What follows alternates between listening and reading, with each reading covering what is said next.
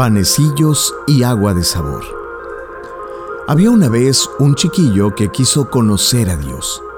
Sabía que era un largo viaje hasta donde Dios se encontraba, así que se hizo una maleta con algunos panes y algunas botellas de agua de sabor para iniciar su viaje.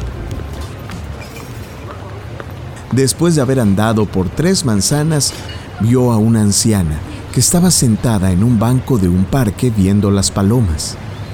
El niño se sentó al lado de ella y abrió su maleta.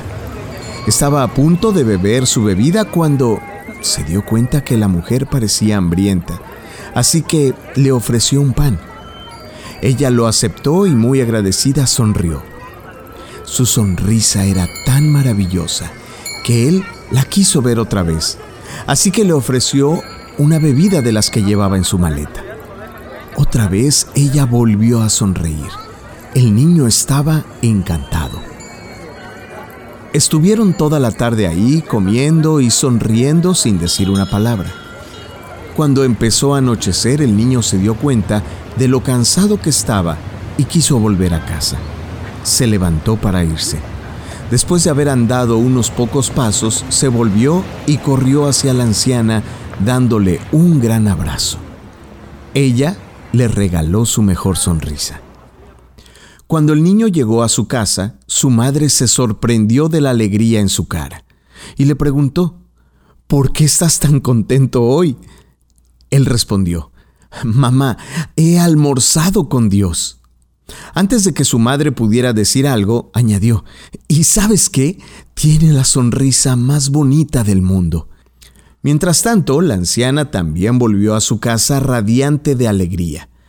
La mirada de paz dejó anonadado a su hijo y le preguntó, Madre, ¿qué te ha hecho tan feliz hoy?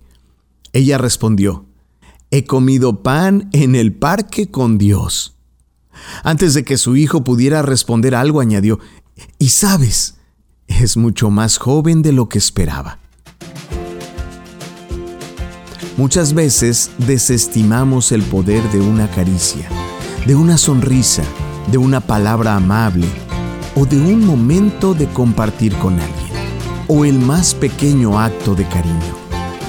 Todos tenemos el potencial de cambiar una vida. No descartes a nadie, acepta con alegría a todos por igual.